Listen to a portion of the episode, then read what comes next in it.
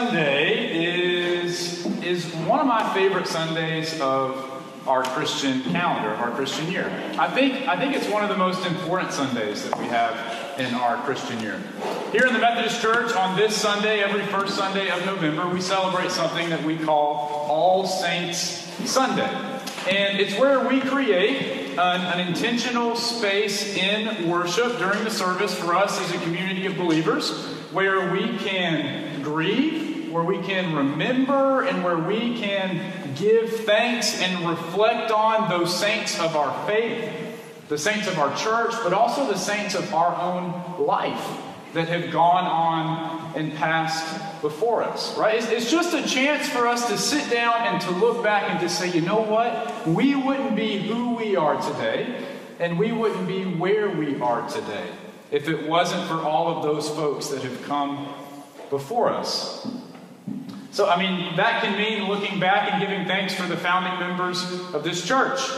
It can mean when we read our scripture today, paying attention to the whole list of saints that are referenced in our scripture. But it can also mean just looking back on your life and giving thanks for your friends and for your family, for those loved ones that you know revealed the name of Jesus to you, or, or, showed you what it meant to live a life of selflessness and a life of love. It's, it's a chance for us to do something that I don't know if we're very good at doing on our own. I mean, I know if I can just speak for myself, if I'm being honest, I know that I feel like I could probably do a better job of just giving myself permission to grieve the folks that I have lost. To, to create more space in my life and in, in my faith journey to simply remember and give thanks for those that have gone before me and allowed me to be where I am today and who I am today. I also feel like this Sunday, how it always falls in the first Sunday of November, for me at least, it always comes around, I feel like, right when I need it. I don't know if it's because it's leading into that holiday season where so often grief can really bubble up to the surface in Thanksgiving and, and in Christmas. But it, it's a day for us as a church to just lean into that experience and to trust that God is with us and to realize that this is such an important practice for us to do as a people of faith. Because I think this is a day and this is a practice that really equips us to be able to run our race well. So I'd encourage you to really do all that you can to lean into this opportunity that we have this morning, even if it feels just a little bit foreign to you, and, and trust that God will show up. And God will lead you through this experience and, and reveal to you perhaps what you need to take away from this morning. As we seek to do that together, I want to share our scripture with you. We're going to read from Hebrews chapter 12, and we're just going to read from the first two verses. I want you to hear our scripture reading this morning. Therefore, since we are surrounded by so great a cloud of witnesses, let us also lay aside every weight and sin that clings so closely. And let us run with perseverance the race that is set before us, looking to Jesus the pioneer and perfecter of our faith, who for the sake of the joy that was set before him endured the cross, disregarding its shame, and has taken his seat at the right hand of the throne of God. This is the word of God for you, the people of God, and we say together, Thanks be to God. This passage in Hebrews, in chapter 12, is found at the back half of a section in Hebrews where the great saints of our faith are remembered. Hebrews 11, the chapter right before this one, reads like almost a hall of fame for the great giants of our faith. Specifically, those big characters and names that we find throughout the Hebrew Bible or, or our Old Testament scriptures. People like Noah and Abraham and Moses, and then a whole list of other Israelite heroes, all named and remembered in our scriptures as a way to say that we would not be where we are today if it were not for the way those folks lived, for the faith that they carried, for, for their willingness to sacrifice for the sake of following wherever it was that God was, was leading them. And so, in our scripture, when it says at the very beginning that language of us being surrounded by such a great cloud of witnesses, those are the people that our scripture is claiming make up that great cloud of witnesses. Those giants of the faith make up that cloud of, of faithful folks that we believe we are surrounded by that we believe paved the way for us to be a people of faith, that we believe even go with us in our midst, giving us direction and energy and, and guidance so that we too can live a life of a saint, folks that we can draw strength and courage from. If you've never read Hebrews chapter 11, I'd really encourage you to do that today. Because it really gives us a good template for how we can remember well those people that have gone before us and how we can just simply give thanks for their lives of faith. My guess is that you probably do this in your own life, at least in some capacity, right? You may not do this regularly with Noah and Moses and Abraham, but my guess is that you pretty routinely remember and give thanks for those loved ones or those close friends in your life that have passed. Those, those people that you know have had a great impact on who you are today. And, and you find yourself remembering and recognizing their impact on your life.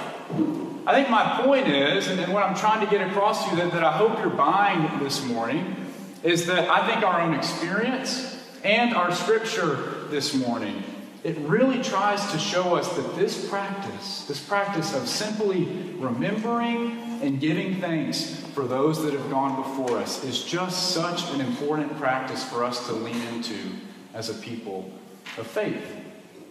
It's right around this day that I always find myself thinking about my grandfather, Pete Furio. He was a United Methodist pastor in North Alabama, and he passed when I was in about the fourth grade. So I, I do have clear memories of him, and I spent a lot of time with him, and some clearer than others. But really, my main avenue for knowing who he was as a person is by how he was remembered. I cannot tell you how many times I have people come up to me after recognizing my last name and tell me something like the reason they follow Christ is because of his ministry and his impact on their life.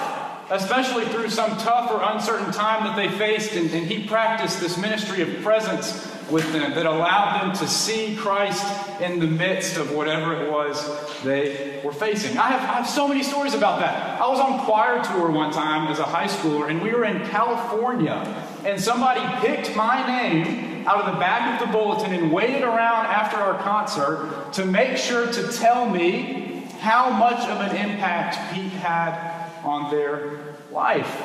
Or one of my favorite stories about him that I heard uh, somebody tell at his funeral.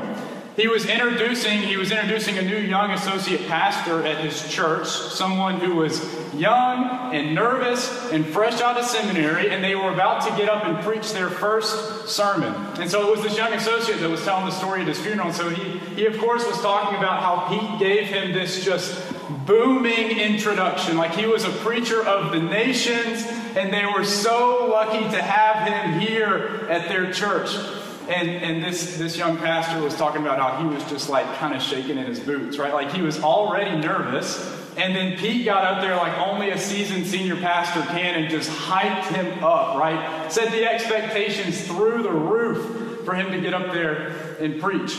And this was before the days where we wore these cordless microphones, where instead you just used a pulpit mic. And as Pete and this young pastor were passing each other, Pete looked at him and said, Your fly's undone.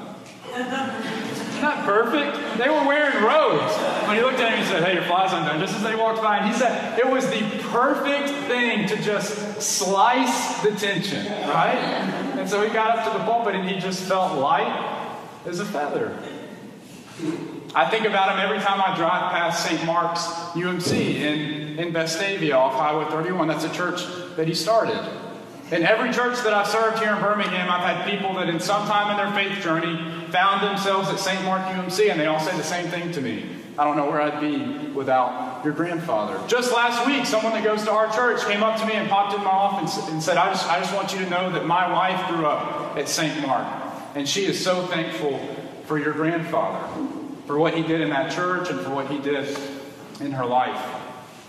I guess, I guess my point is this. If I'm being honest with you, when I think about the life that Pete lived, for how he is remembered, for the impacts that he made, I would be lying to you if I said it doesn't influence, if it isn't motivation for me when I think about how I want to be remembered.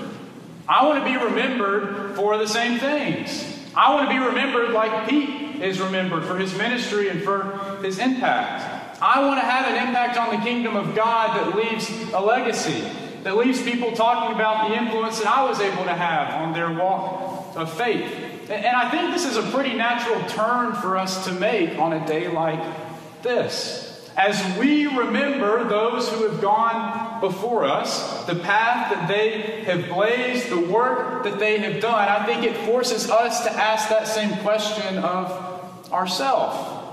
How do we want to be remembered?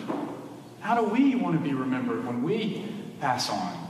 And, and I think that's a turn that our scripture begins to make for us as well. Because if you notice in the text that we read this morning, it goes from remembering and giving thanks for that great cloud of witnesses that surround us to turning to where all of a sudden, because of that great cloud of witnesses, because of their legacy, because of what they've taught us, because of what they've left us, because of how they impacted us, because of the mark they made on us, because of what they instilled in us, that we, here and now, that we would be able to lay down our sin so often clings so closely to us, that we would be able to lay that down and run our own race with perseverance looking to Christ as our ultimate example for how to live and who to be. So that one day we too could be a part of that great cloud of witnesses. So that we too would leave a legacy. So that we too would provide an opportunity for someone to grow closer to Christ so that we too could provide a place for someone to say yes to who God is calling them to be and where God is calling them to go. If you're like me, you remember and give thanks to those that have gone before you. And as you do that, the more and more you yearn to be remembered for your impact, for your ministry, and for your life. Something that nobody really prepared me for is how having a child can really kick that function of your brain into high gear. I don't know if y'all have experienced that or not. But for me, Reed is six and a half months old now, really almost seven months old. And in these last six six months, I had never thought more about how I would be remembered. Specifically, the things that I want him to remember me It's like it just started happening automatically, unintentionally. I, I just began to think about how is Reed going to, how is he going to see me? How is he going to remember me? What is he going to think about when he thinks about his dad? And, and I could list for way longer than I have time for this morning all of the things that I hope he remembers me for. Or another way to put that would be all of the things that I hope to reveal to him by the way that I live my life. I want him to remember me for being kind to people who may not deserve it. I want him to remember me for being patient. I want him to remember me for being centered in the midst of chaos. I desperately want him to remember me for how I loved others. I want him to remember me for how I tried to invite people in who were looking for a place to belong and a place to grow. I want him to remember me for being willing to go where God was leading. I want him to remember me for how I trusted God even when I didn't understand. I, I desperately want him to remember me for my faith. I want him to remember me as someone who tried the best that he could to live a life that reflects the life of Jesus. I spent some time this week just, just writing those things down. Writing down all of the things, not just Reed, but just all of the things that, that I hope to be remembered by. And I, I think I'd invite you to do the same thing this week. To just sit down and answer the question how do I want to be remembered? What kind of legacy do I want to leave? What kind of impact do I want to have when I get to the end of my life? How do I want those closest to me to remember me by? My hope is that, is that you won't just ask yourself those questions in regard to you as an individual, but also in regards to your family. What kind of impact do we want to have as a family unit? What do we want people to think of when people think of our family? And I think the same question can be asked for us as a church. How do we want to be remembered in this season, this, this generation of folks that make up Bluff Park United Methodist Church? Or this generation, this season of people that make up the gathering? How do we want people to look back on the year 2022 and remember us by and for? Something that we haven't really talked about much yet is how this is the last Sunday of our capital campaign. A campaign that has been asking you to, to prepare and, and prepare to commit to do two things. The first is commit to another year of normal giving in 2023 to just our normal operating budget. And the second is to ask how you might be willing to, to be a part of a three year campaign that would run from 2023 to 2025 with the goal of completely getting out from under all of the debt that the church is currently under, which is about $1.8 million. And, and maybe you're thinking that it's a little unusual to have the end of a capital campaign fall on All Saints Sunday, but I hope that you can see the connective tissue that we have here this morning. Because I believe that this campaign is an opportunity for us to leave a legacy for those that come behind us, those that inherit the church from us. And, and my prayer is that that legacy would be one that doesn't include death. I don't know about you, but I want those that come into church after us, those that inherit it from us, to inherit a church that is able to go where God is leading them to go a church that is able to be the body of Christ for our community like we have sought to do in this season. And to be a church that is not hindered by a mortgage payment or a shadow of debt. And, and through this campaign, through this, through this day of remembrance, through that act of worship of bringing your commitment card up during Communion Sunday, during communion, and dropping it in the offering baskets, I think that is an opportunity for us to be a part of a legacy like that. Friends, this Sunday is really important for us as a community of believers. It's a time for us to grieve those that we have lost and to give thanks for their impact on our life. It's a time for us to, to do a little bit of reflection work for our own sake to think about how, how we want to be remembered, for thinking about the lives that, that we want to live, the impact that we want to make, the legacy that we want to leave behind. And it's also about us as a community of believers being willing to be a part of a dream, a, a part of a vision that will make sure that, that this church, Bluff Park United Methodist church to make sure that this church will be able to continue to be the hands and the feet of Christ long after we are gone.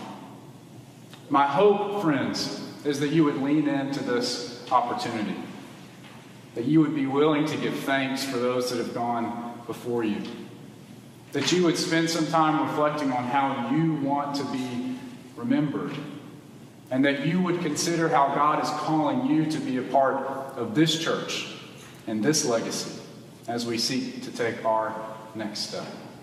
In the name of the Father, and the Son, and the Holy Spirit. Amen. Hey, friends, I just wanted to take a moment and say thank you for tuning into our message this week in the gathering. We hope you found it meaningful and life giving. As always, you're invited to join us for worship on Sunday mornings at 10 a.m., either in person here in the chapel or online. If you want to know more about who we are at Bluff Park United Methodist Church, you're invited to check out our website. There you'll find out who we are, what we have going on, and how you can be a part of it. As always, friends, if there's anything that we can do for you, you're invited to reach out to us. We are here to help you and support you in any way that we can. We hope that you're having a great week, and we look forward to seeing you soon.